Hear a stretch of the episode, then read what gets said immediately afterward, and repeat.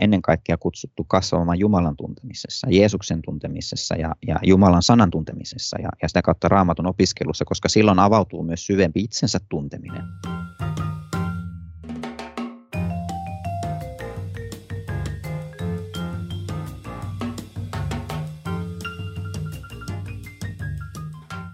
No niin, moikka moi ja tervetuloa Kujalla podcastin pariin. Minä olen Heidi Martikainen ja tämän ohjelman toimittaja. Keskustelemme täällä ajankohtaisista asioista teologian valossa, elääksemme viisaasti ja rohkeasti tämän maailman kujilla. Tänään minulla on vieraana Vesa Ollilainen, joka on teologian tohtori ja opettaja. Tervetuloa. Kiitos, kiva olla täällä. Ja tänään Vesan kanssa keskustellaan siitä, että mihin me tarvitaan teologiaa me eletään tällaisessa vahvasti jälkikristillisessä ajassa, jossa monet kristityt kokee syvää ristiriitaa maailman viestinnän ja kristillisen vakaumuksen välillä.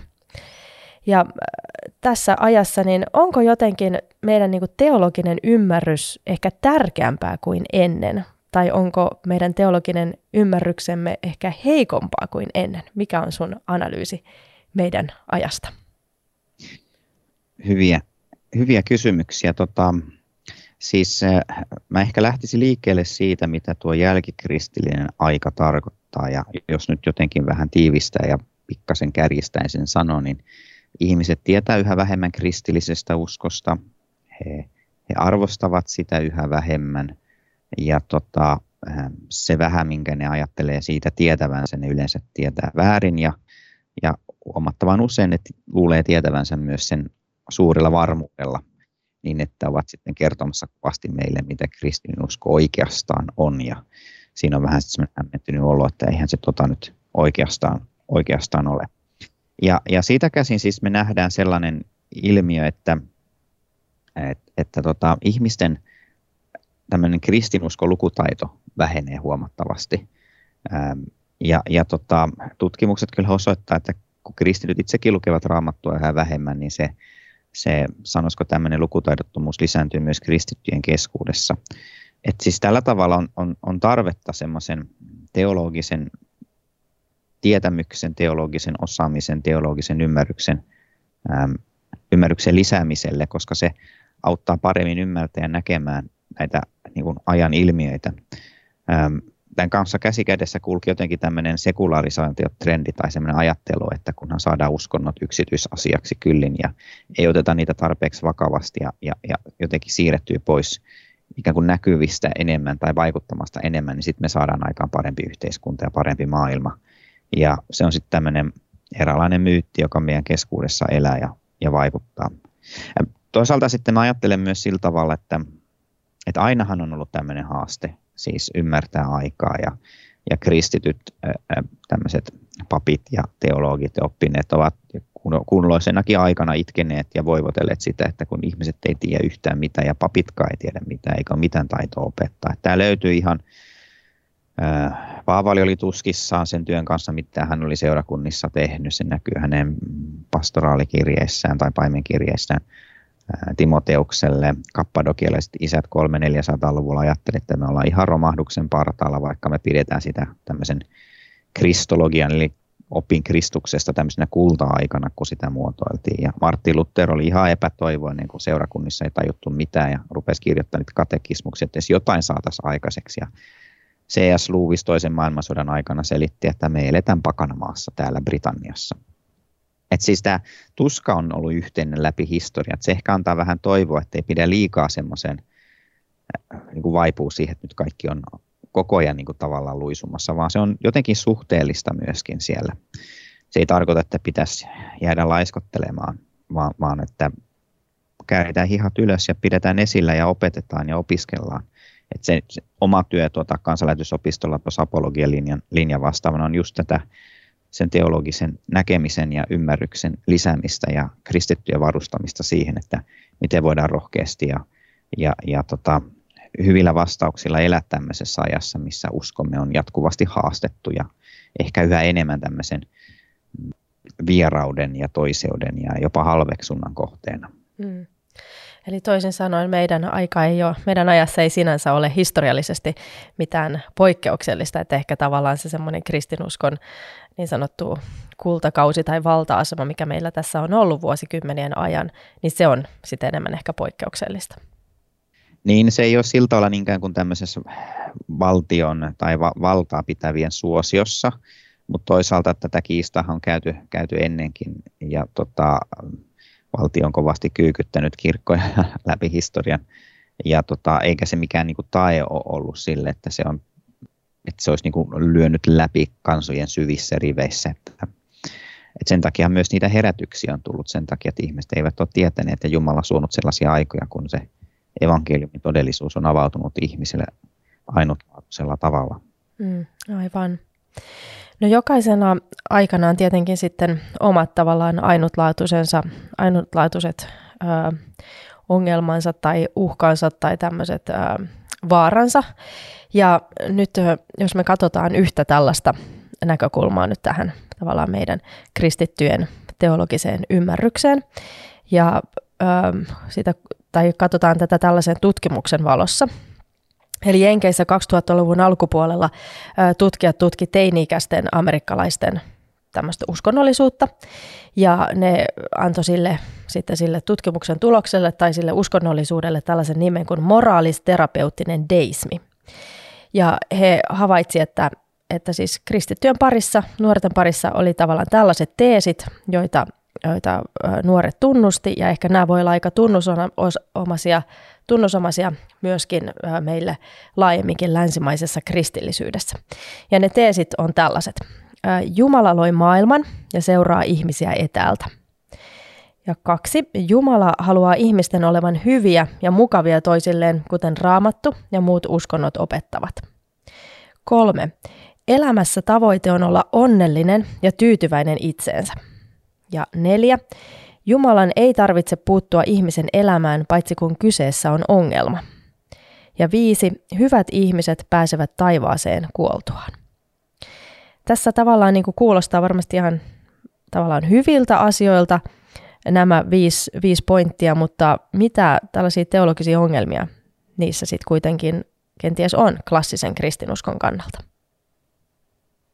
No yksi perus, peruspointti ennen kuin ryhdytään kriittisesti tarkastelemaan tämmöisessä, tätä voi kutsua tämmöistä MTD-uskonnollisuudeksi, moraalistis-terapeuttisen deismin. Näitä käsittelee luonnehdittavaa uskonnollisuutta on, on nimenomaan se, että, että kyseessä on uskonnollisuutta. Eli voisi sanoa tällä tavalla, että siis on merkittävä ryhmä ihmisiä, joita ehkä kutsuisi itsensä ateisteiksi tai uskonnottomiksi, mutta myös on merkittävä ryhmä ihmisiä, jotka ovat uskonnollisia. Ne kyllä uskoo Jumalaa, mutta se heidän käsityksensä siitä, millainen Jumala on, eroaa monessa kohdin dramaattisesti siitä, miten kristillinen usko sen klassisesti historiassa on ilmaissut ja miten raamattu sitten siitä asiasta opettaa. Eli, eli tota, me emme elä tämmöisessä ei-uskonnollisessa maailmassa, vaan me elämme tietynlaisen tämmöisen jälkikristillisen maailman uskonnollisuudessa, missä näkyy se kristinuskon vaikutus, mutta se on ottanut, sinne otettu tiettyjä paloja ja sanoisiko ehkä kärjestetty tiettyjä osia ja karsittu pois paljon.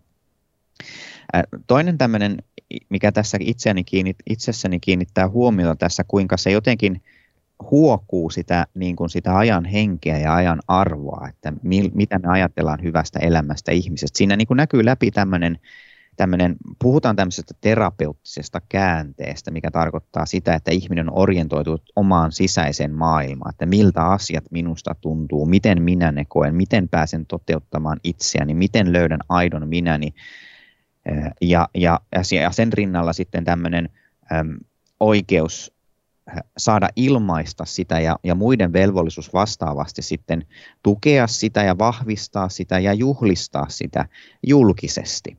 Ja, ja nyt se sitten ulottuu myös Jumalaan, koska Jumalan tehtävänä on, on, on pitää huoli siitä, että jos joudun vaikeuksia, hän tulee pelastaa minut, minun täytyy saada toteuttaa itseäni. Ja kun mä kuitenkin on omien mittareiden mukaan hyvä ihminen, niin tietysti minun kuuluu, kuuluu päästä, päästä taivaaseen.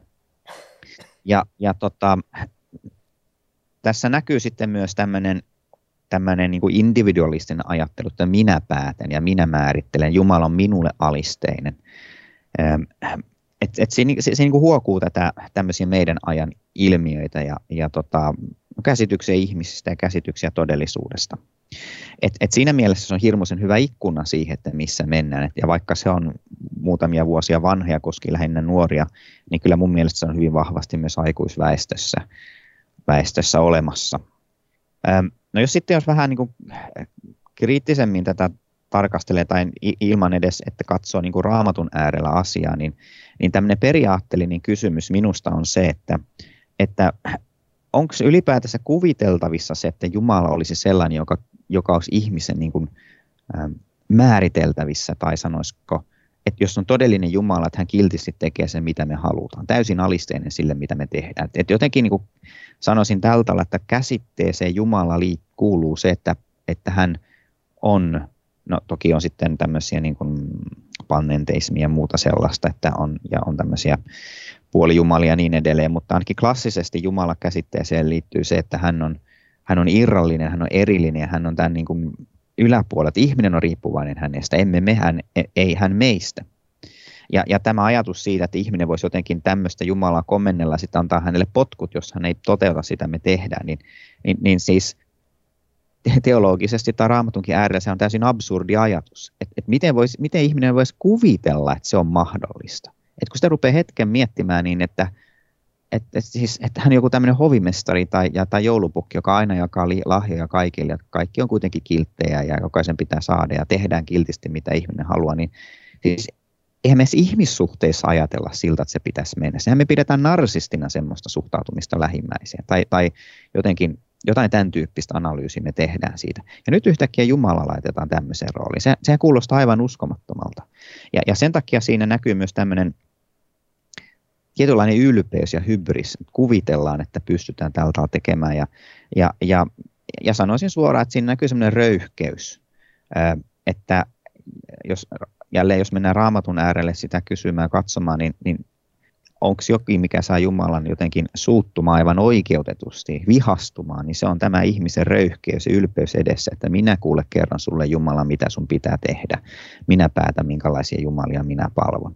Se on ihmisen ylpeyttä ja, ja tota, se on tässä tämmöisessä moraalistis-terapeuttisessa deismissä hyvin vahvasti läsnä, vaikka sitten sanotetaan niin kauniisti, että meidän tulee olla hyviä ja oikeudenmukaisia ja, ja, ja Jumalan suopea meitä kohta ja kaikki pääsee taivaaseen, niin, niin sen alla katkeytyy tämmöinen jännä kovuus, joka on hyvä nähdä.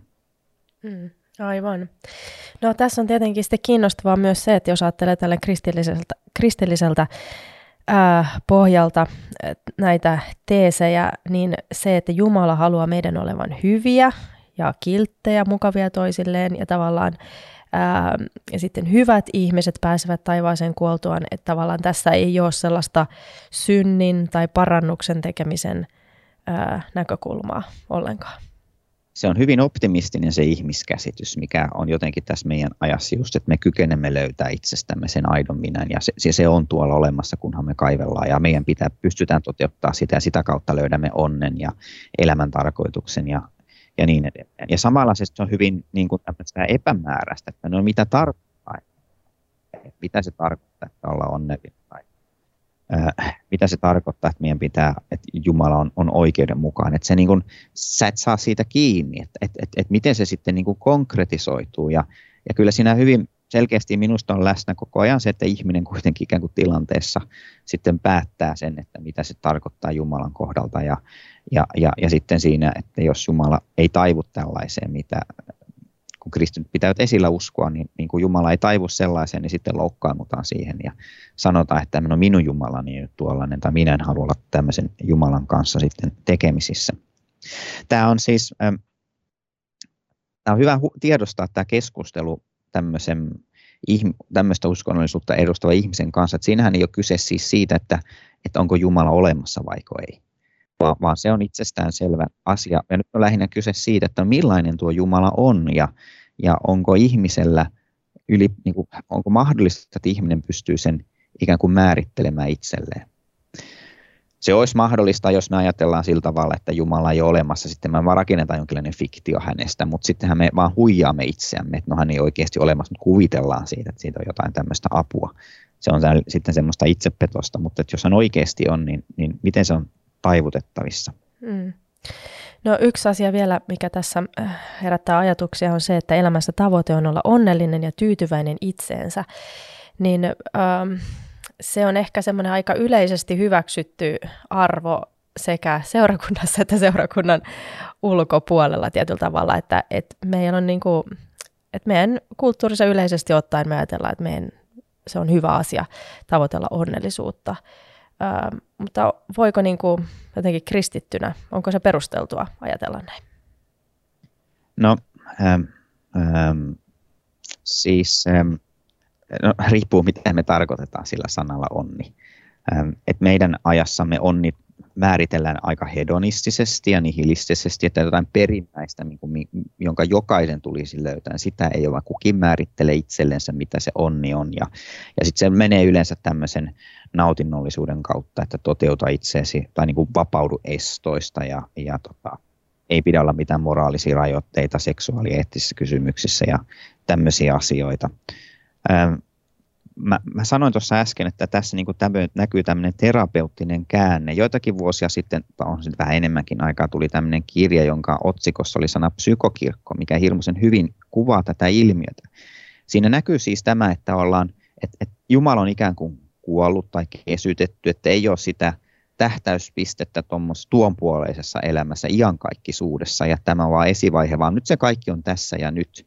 Ja, ja sen takia evankeliumikaan ei voi olla sanoma syntien anteeksiantamuksesta Jumalan edessä ja, ja pelastuksesta iankaikkisen yhteyteen, onnen ja autuuteen hänen kanssaan, vaan, vaan evankeliumi täytyy kesyttää jonkinlaiseksi terapeuttiseksi ohjelmaksi tai jonkinlaiseksi psykologisiksi avunantokeinoiksi, jolla minä löydän sitä onnen tunnetta ja onnen kokemusta. Ja raamatun äärellä tilannehan kuitenkin se, että ihminen voi kokea itsensä hyvin onnelliseksi, mutta hän on silti Jumalan vihan ja tuomion alla. Se, miten Jumala näkee meidän tilanteemme, niin, niin se on täysin riippumaton meidän tunnemaailmasta loppujen lopuksi. Ihminen pystyy huijaamaan itseään. Ja itse asiassa väittäisin siltä olla, että paljon tämmöisestä nautinto- ja mukavuuskeskeisestä ajattelusta ja pyrkimyksestä, jonka keskellä me eletään, niin, niin me väitän, että se on, on yritys A juosta pakoon Jumalaa, että siellä syvillä, syvällä sydämessä on tietoisuus siitä, että olen syyllinen hänen edessään. Ja, ja, ja, ja sitten pakeneminen ilmenee myös tämmöisen niin kuin turruttamisena sille, että kun en mä en halua kuulla sitä oman tunnon ääntä tai, tai kun se syyttää minua, niin, niin, niin ei se tunnu kivalta. Ja sitten toisaalta, jos on kerrottu, että Jumala ei ole olemassa elämällä mitään tarkoitusta, niin, niin yksi tapa paeta se, sitä, sitä niin kuin katastrofia, mitä se tarkoittaa psyykelle, että et mä oon täällä täysin sattumalta, mun elämällä ei ole mitään merkitystä, sä oot ihan turha, sä oot niin kuin mitättömämpi kuin kärpäsen jättämä läjä jonnekin ikkunalaudalle, niin kuin ihan sattumalta olemassa, sä vaan tulet ja menet ja se on siinä. Niin, niin tämä on niin raju, raju niin kuin todellisuus ihmisen mielelle, että sun täytyy juosta sitä pakoon, sun täytyy turruttaa itse sille hirvittävälle katastrofille, mitä se tarkoittaa sulle. Sehän syöksee sut itsehalveksuntaan ja masennukseen ja toivottomuuteen. Ja, silloin on pakko niin kuin päästä sitä pakoon tällaisilla keinoilla.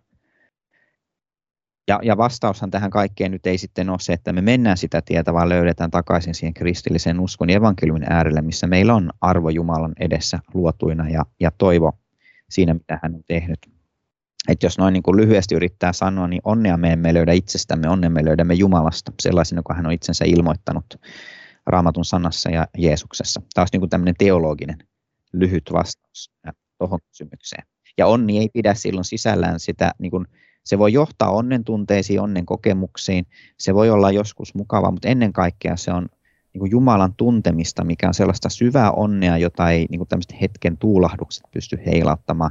Ja on myös riippumatonta meidän niin kuin tunnekokemuksista.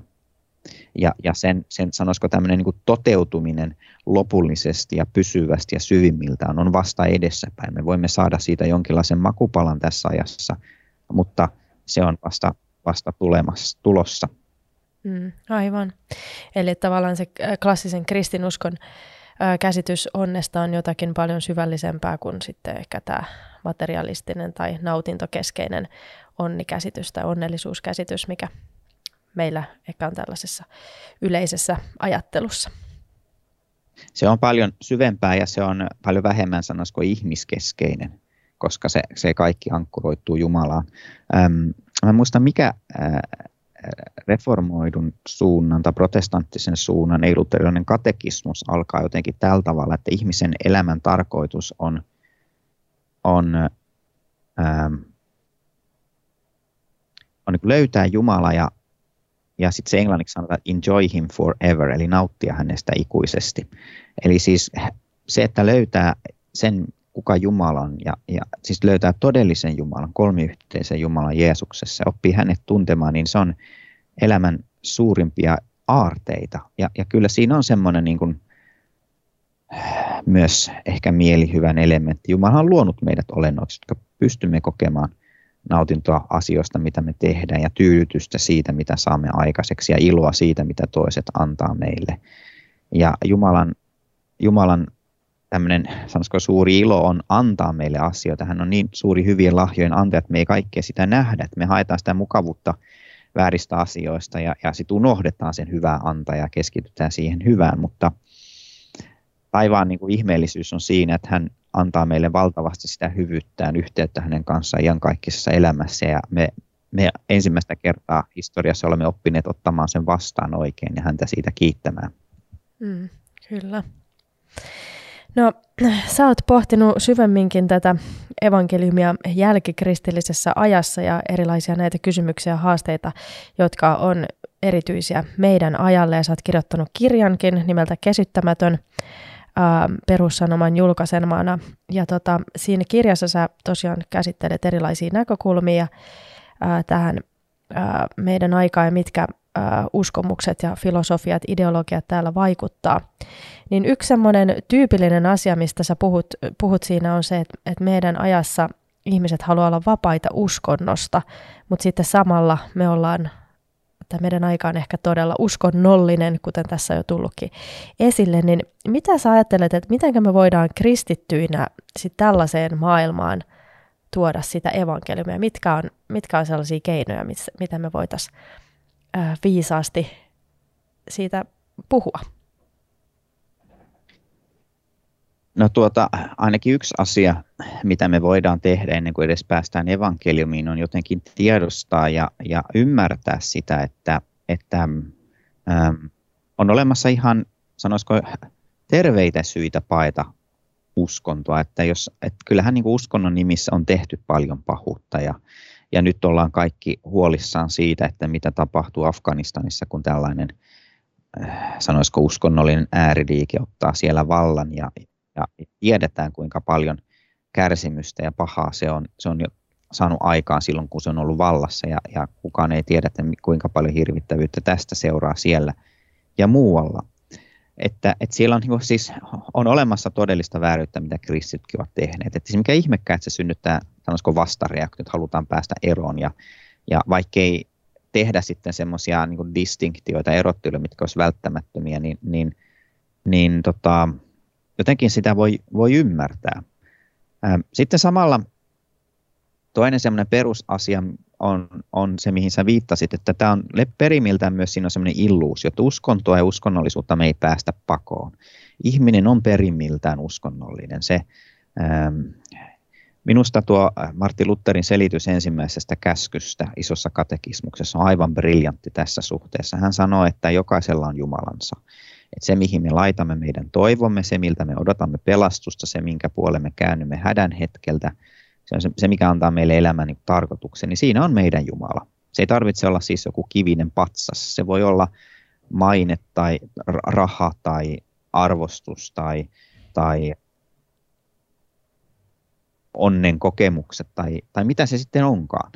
Ja, ja me pystymme tekemään ja teemme mistä tahansa Jumalan. Ja, ja, ja sitten kun me turvaamme tällaiseen Jumalaan, niin tämä Jumalan turvaaminen ja uskominen, sitähän se turvaaminen luottaminen on, niin niin, niin se myös kanavoituu käytännön elämään ja siis sanoisi tällä tavalla, että, että usko omaan Jumalaan johtaa myös omaan Jumalan palvelukseen. Eli ei päästä eroon tästä uskonnollisesta puolesta. Ja sen takia se iso kysymys on lähinnä se, että jaha, että sinä et usko tähän Jumalaan, niin mihin Jumalaan sinä uskot ja miten se ilmenee sinun elämässä. Että tältä tavalla niin kun, mä haluaisin jotenkin ää, jos pystyisi auttaa ihmisiä näkemään se, että uskonnollisuus ei ole minnekään kadonnut. Et itse asiassa, jos ajatellaan vaikkapa sitä kiihkeyttä, millä ihmiset suhtautuu ilmastonmuutokseen tai, tai ää, tietynlaisiin poliittisiin suuntauksiin tai sitten tämmöiseen sateenkaari-ideologiaan, niin, niin se kiivaus, millä niitä asioita ajetaan, niin se on, se on, ihan, niin kuin, se on ihan samanlaista kuin se, mikä me yhdistämme ääriuskonnollisuuteen tai fanattisuuteen tai fundamentalismiin. Et, et vaikka se on tämmöisissä ikään kuin sekulaareissa asioissa, niin se on niin kuin, silloin se sama, jotenkin semmoinen sama asenneilmapiiri ja, ja, ja toimintatapa mukana. Eli, eli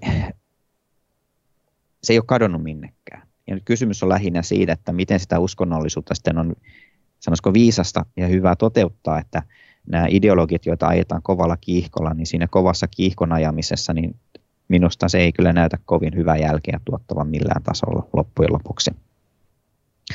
Ihminen on siis parantumattomasti uskonnollinen ja, ja ei pääse pakoon sitä, että hän palvoo jotain Jumalaa. Ja silloin se iso kysymys on se, että no kuka Jumala kestää? Siis se, että sinä laitat kaikki toivosi rahan hankkimiseen, kantaako se sinut läpi sinun elämän ja myös kuoleman jälkeen? Se, että laitat kaiken toivon siihen, että saadaan aikaan tietty yhteiskuntajärjestelmä, niin onko se se, mikä tuo pelastuksen koko ihmiskunnalle ja, ja sen varassa sinä kestät ja, ja tota, se saattaa aikaan oikeuden ja, ja, ja, ja totuuden ja kaiken sellaisen.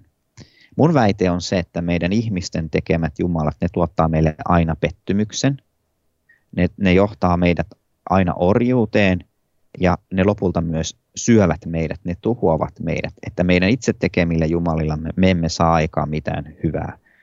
Ne, ne, ne, ne johtaa katastrofiin ennemmin tai myöhemmin ja ihmiskunnan historia on pitkä jana näitä katastrofeja. Ja se evankeliumin sanoma se on siinä, että, että on olemassa yksi Jumala, joka ei ole ihmisten tekemä.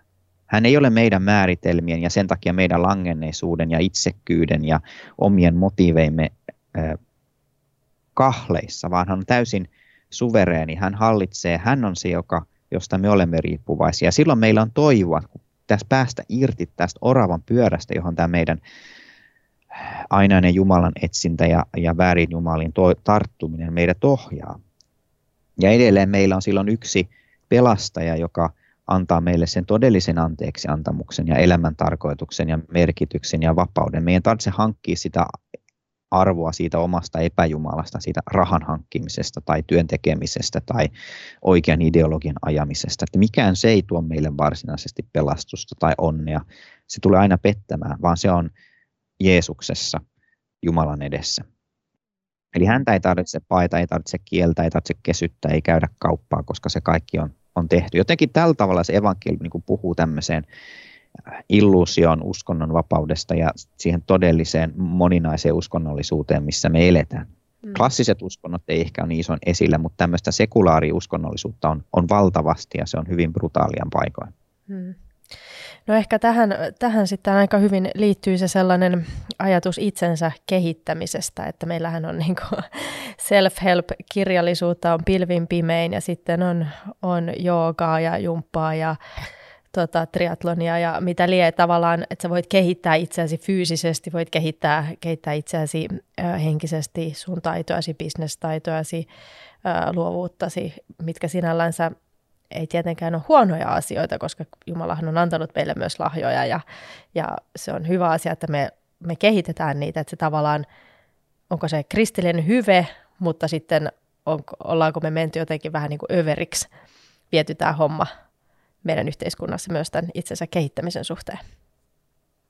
Niin minusta se liittyy juuri tämmöiseen terapeuttiseen käänteeseen, että kun me eletään tätä varten ja mun tehtävä on olla onnellinen ja löytää itseni ja, ja itseni toteuttaa, siinä on se mun mun elämän tarkoitus ja merkitys, että se niin kuin, sieltä nousee tämmöinen itsensä kehittämisen ajattelu. Tietysti se painopiste sitten luonnostaan siirtyy sille, sille suulle. Kuten sä sanoit, eihän siinä mitään, siis käskyt, siis, si, tietyllä tapaa ei ole, ei ole mitään väärää itsensä kehittämistä. Käskythän on siellä olemassa ja ne sanoo, että, että älä varasta. Ja ne ei sano, että älä varasta äh, vain jätä se, täytä se käsky vain sunnuntaina yhden ja kolmen välillä. Et kyllä niin kuin se pitää pyrkiä koko elämässä ja sitten kun se koskee ei ainoastaan meidän tekoja, me voidaan myös niin kuin sanoillamme varastaa, me voimme, me, se varastaminen voi tunkeutua meidän ajatuksiin, että me himoitsemme sitä, mikä on toisen omaa, niin siinä riittää kyllä tekemistä. Et siinä mielessä niin jokaisen ihmisen pitäisi niin kuin kasvattaa omia hyveitään, että se, se, se on meille hyväksi, se on meidän lähimmäiselle hyväksi. Nyt se iso haaste tämmöisessä itsensä kehittämisessä, tai yksi iso haaste itsensä kehittämisessä on se, että kun siitä tulee hyvin tämmöistä niin kuin, ensinnäkin minäkeskeistä, ja sitten siitä tulee tältä niin kuin moralistista, että se on ö, kaikenlaisia vaatimuksia me itsemme laitamme, että nouse 15 minuuttia aikaisemmin ja liiku tunti enemmän viikossa tai jotain tällaisia. Sinänsä ihan ok, mutta se luo meidän elämästä just tämmöisen itse luotuja mittareita, joita me täytämme, mistä seuraa, että A, kun me täytämme ne, niin me ruokimme omaa ylpeyttämme. Että kylläpäs mä olin hyvin, kun mä saavutin nuo. Ja, ja sitten vastaavasti ylpeyttä suhteessa muihin ihmisiin, että kylläpäs ne on surkeita, kun ne onnistu siinä. Onneksi minä onnistuin siinä. Se ei ole kauhean tervettä sellainen. Ja, ja sitten taas, jos me ei onnistuta siinä, niin sitten tietysti masennutaan kovasti, kun ollaan yritetty. Ei me pystytä siihen, mikä minussa on vialla, kun tästä ei tule yhtään mitään.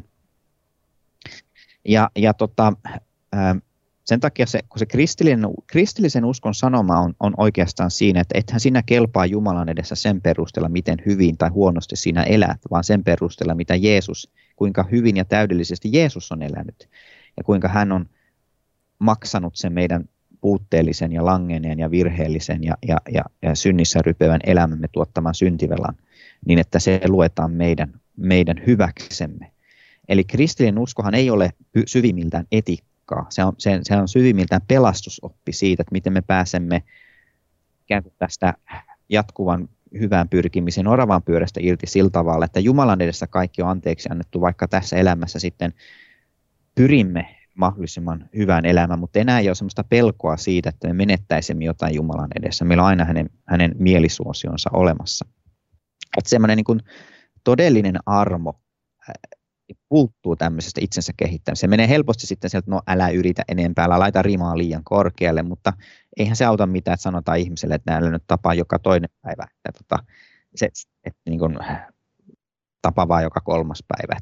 Se, se, se, se, se, se, se, se kuulostaa ihan hassulta ajatukselta, että laki on siltä olla perfektionistinen. Ja, ja tota, sitten mä haluan vielä sen sanoa tässä, kun anteeksi, kun tulee taas kauhean pitkä puheenvuoro, niin sen haluaisin sanoa, että kun kun meidän perimmäinen ongelmahan ei ole siinä, että miten me ollaan kehitetty itseämme. Meidän perimmäinen ongelma on meidän syyllisyys ja häpeä ja orjuus Jumalan edessä. Että me olemme synnin orjia, itsekyytemme orjia ja, ja me olemme syyllisiä Jumalan edessä, kun me teemme vääryyttä, ajattelemme vääryyttä, laiminlyömme hyvyyden, niin meidän syntivelka kasvaa. Ja, ja sen takia me, me kannamme myös häpeää siitä Jumalan edessä. Me emme ole sen hänen mm, meille antamamme lahjan me emme ole käyttäneet sitä arvokkaasti. Me olemme tuottaneet häpeää itsellemme ja, ja, ja lähimmäisellemme. Että se, se niin kuin itsensä kehittäminen ikään kuin pääsee ongelman ytimeen. Että et, et nyt tässä on tämmöinen lihatuote, sitten jalostetaan sitä niin kuin makkaratehtaalla, HK-makkaratehtaalla, sitten saadaan hyvä tuote aikaiset. Että kun se on enemmänkin se raamatun vertauskuva on se, että ihminen on hengellisesti kuollut, se on niin kuin ruumis haudassa – ja sä voit vaikka kuinka paljon käskeä sitä ja antaa ohjeita, lukea ääneen sille itsensä parantamiskirjoa, niin ei se siitä mihinkään nouse. Et tarvitaan se, se, se käsittämättömän väkevä elävä sana, joka sanoo sille, että Lasarus tulee ulos. Ja silloin se ruumis herää eloon. Tämä on se meidän tilamme Jumalan edessä, no niin kuin hengellisessä perspektiivissä. Ja, ja, ja siitä seuraa muun muassa sellaista oivallusta, mikä jälleen tässä itsensä kehittämisen kulttuurissa kovasti puuttuu, on se, että kun me emme ole täällä itseämme varten, vaan lähimmäistämme varten. Että meidän, no sikäli kun me kehitetään itseämme, niin, niin kyllä siinä pitäisi jotenkin koko ajan olla niin kuin se, että miten tämä palvelee lähimmäistä, niin hänen hädässään ja hänen tarpeissaan. En tarkoita sitä, etteikö pitäisi joskus levätä sen takia, että, että toiset kuormittaa ja, ja ikään kuin pitää huolta itsestään, mutta kun se kääntyy niin helposti meillä aina semmoisen itsekyyden oikeuttamiseen ja, ja, ja itsensä kehittäminen menee tämmöiseen, unohtuu se lähimmäinen, jota varten me olemme täällä olemassa. Tähän niin näkyy vaikkapa raamatulehdillä sillä tavalla, että, että, tota, että Jumala kysyy meiltä ennen kaikkea uskollisuutta niissä kutsuissa, mitä meillä on isänä tai äitinä tai lapsena tai puolisona tai työntekijänä. Ei hän laske niitä aikaansaannoksia, jotka sitten lehdissä repostellaan ja sosiaalisessa mediassa niillä kehuskellaan, vaan hän kysyy sitä uskollisuutta kaikkein pienimmissäkin yksinkertaisimmissa asioissa, niitä, joita kukaan ei koskaan näe, koska hän näkee ja hän palkitsee niistä. Mm. Siinä jotain näkökulmia tuohon itsensä kehittämiseen. Mm, kyllä. Ja varmasti sekin, että sitten se itsensä kehittäminen ehkä tämän ajan hengen mukaisesti on just sitä, niin kuin sanoit, että se on niin kuin tavallaan omaa ylpeyttä ruokkivaa ja vahvistaa, että olenpas mä tosi hyvä, hyvä fiksu, oppivainen tyyppi, isot lihakset, ää, rasvaprosentti nolla tai muuta vastaavaa, kun taas sitten ehkä se kristit, kristillisessä ää, niin kuin ajattelussa, että ne hyveet, ne on myös, niin kuin sanoit, niin ne tavallaan suuntautuu ulospäin, että, tai hengen hedelmä, että ilo, ää, itsensä hillitseminen ää, ja niin edespäin, että ne, ne ei tavallaan ole sellaisia itseä korottavia, vaan ne on niin kuin ulospäin suuntautuvia hyveitä. Joo, ja, ja se niin kuin jotenkin lähtee liikkeelle siitä, mikä on niin ehdoton lähtökohta, että, että meidän täytyy, että kristity ennen kaikkea kutsuttu kasvamaan Jumalan tuntemisessa, Jeesuksen tuntemisessa ja, ja Jumalan sanan tuntemisessa ja, ja sitä kautta raamatun opiskelussa, koska silloin avautuu myös syvempi itsensä tunteminen.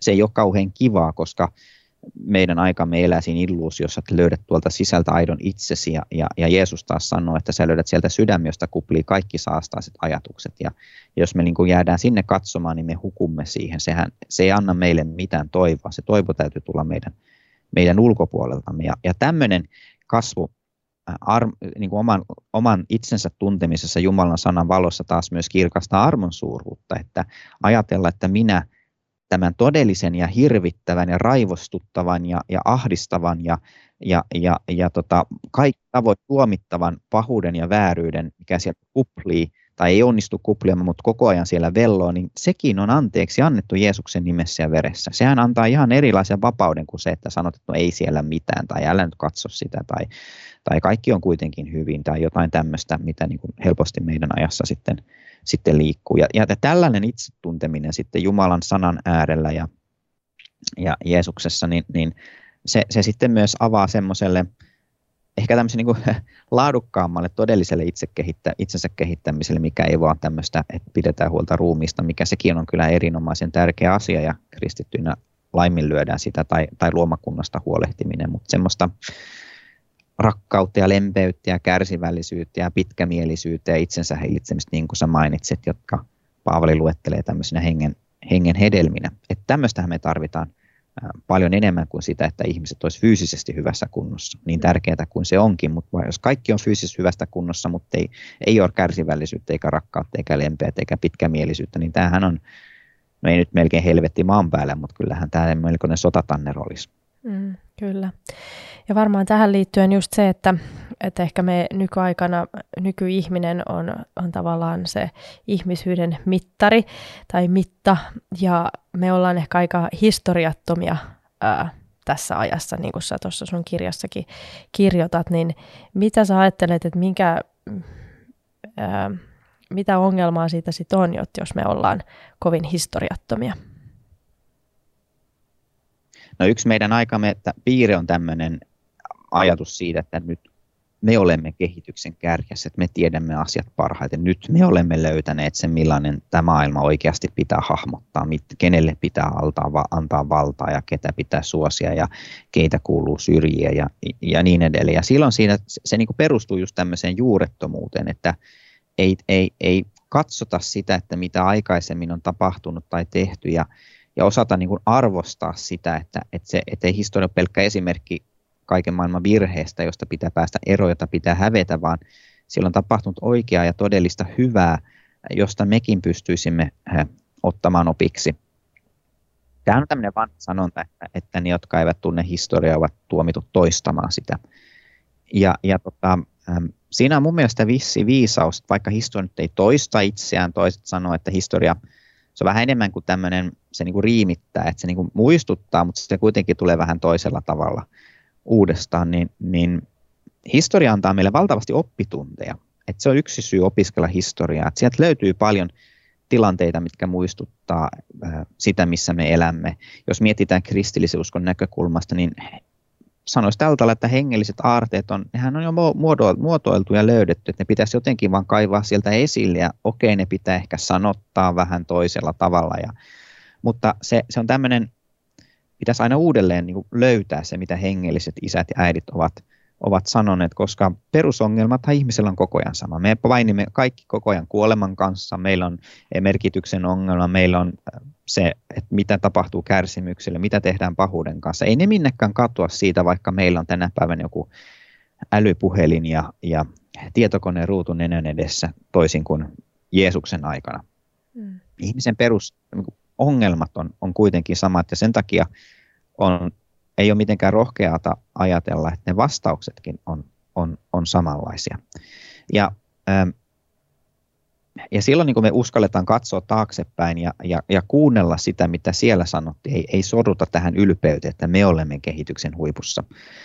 Ähm, silloin voimme lukea vaikkapa jotain, vaikkapa Vaclav Havelin ähm, kirjoituksia siitä, minkälaista oli elää 70-luvun rautaisiripun takana Tsekkoslovakiassa ja kuinka sinne piti laittaa julkisesti nähtävillä tietyt viralliset tunnukset, jotta sai käydä kauppaa ja sai ihmisten hyväksynnän ja kuinka piti antautua ideologialle, jossa tiesi, että se ei, se ei pidä paikkansa, mutta painostettiin siihen ja rangaistiin siitä. Ja, ja, ja tältä tavalla niin kuin, niin kuin nähdä, että, että on, on tietynlaisia tapoja käyttäytyä, tietynlainen tämmöinen niin kuin absolutisoiva ja totalitaristen ajattelu on historiassa ennenkin ollut läsnä ja sillä on tietyt tuntomerkit ja jos ne toistaa itseänsä, niin meidän pitäisi olla hereillä ja, ja, ja, ja toimia sitten toisella tavalla, ottaa sieltä opiksi eikä kuvitella, että me nyt niin kuin, ei sitä enää koskaan meidän keskuudessa tapahdu. Se on just sitä, sitä ylpeyttä. Toinen asia, minkä historia opettaa, on se, että aina missä viljellään, no nyt ei ehkä voi sanoa aina, mutta yleensä siellä, missä viljellään tämmöisiä tosi isoja sloganeita, että et, et ikään kuin kaikille, niin, niin hirmuisen usein se tarkoittaa sitä, että kuitenkin enemmän toisille kuin toisille. Tai jos sanotaan tällä tavalla, että ihmisen pitää saada toteuttaa itseään, niin se tarkoittaa käytännössä yleensä sitä, että toisten pitää saada toteuttaa itseään toisten kustannuksella. Ranskan vallankumous on tästä semmoinen verisen hauska esimerkki, että, että huudetaan ikään kuin kaikille, että, että tasa-arvoa ja veljeyttä ja vapautta. Ja mitä se tarkoitti käytännössä? Se tarkoitti sitä, että kilkot poltettiin, poltettiin ja papit teilattiin ää, giljotiinissa, koska ne niin kuin, eivät mukauttuneet siihen, miten ne käsitteitä täytettiin, millä sisällöllä. Eli siis vapautta minulle, mutta ei sinulle sen takia, että sinä olet minun kanssani eri mieltä. Historia on täynnä tämmöisiä esimerkkejä me tehdään valtavia virheitä, kun me ei katsota niitä. Silloin me ollaan nimenomaan ikään kuin tuomittu, tuomittu toistamaan sitä. Mm-hmm. Ihminen on tyhmä, jos ei hän nöyry siihen opiskelemaan mitä menneisyys meille pystyy antamaan. Mm. Ja tänä aikana tietenkin me tarvitaan kovaa teologista habaa, tosiaan sellaista ää, osaamista ja ymmärrystä ja tietoa, että me osataan ää, sitten vastata tämän ajan haasteisiin. Niin mikä olisi sun nyt vinkki tässä lopuksi, että mitenkä, mitenkä kasvattaa omaa teologista ymmärrystä? No No jos nyt kaksi yleistä, niin ensimmäinen on, on varmasti se, että tai on monia asioita, mitä me voidaan tehdä. Etsiydy itseäsi viisaimpien luokse ja kysy heiltä kysymyksiä, opi heiltä. On olemassa, on olemassa nuorempia, vanhempia, hyviä, terveessä uskossa kulkevia ihmisiä, jotka pystyy jakamaan sitä tietoa sinulle.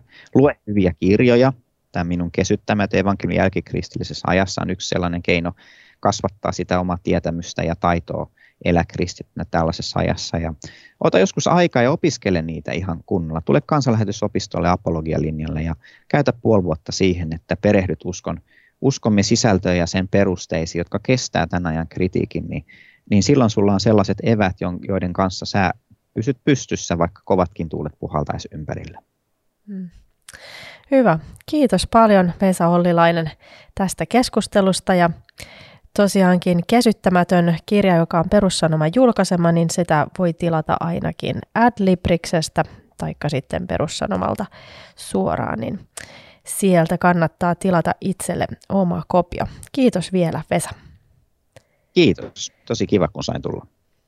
Yes, ja palautetta tästä jaksosta voi lähettää osoitteeseen kujalla.podcast.gmail.com tai tosiaan Facebookin tai Instagramin kautta. Meidät löytää sieltä Kujalla podcast nimellä.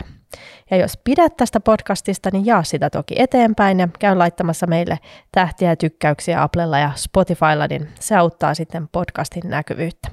Oikein hyvää päivänjatkoa ja ensi viikolla palaamme asiaan. Moi moi!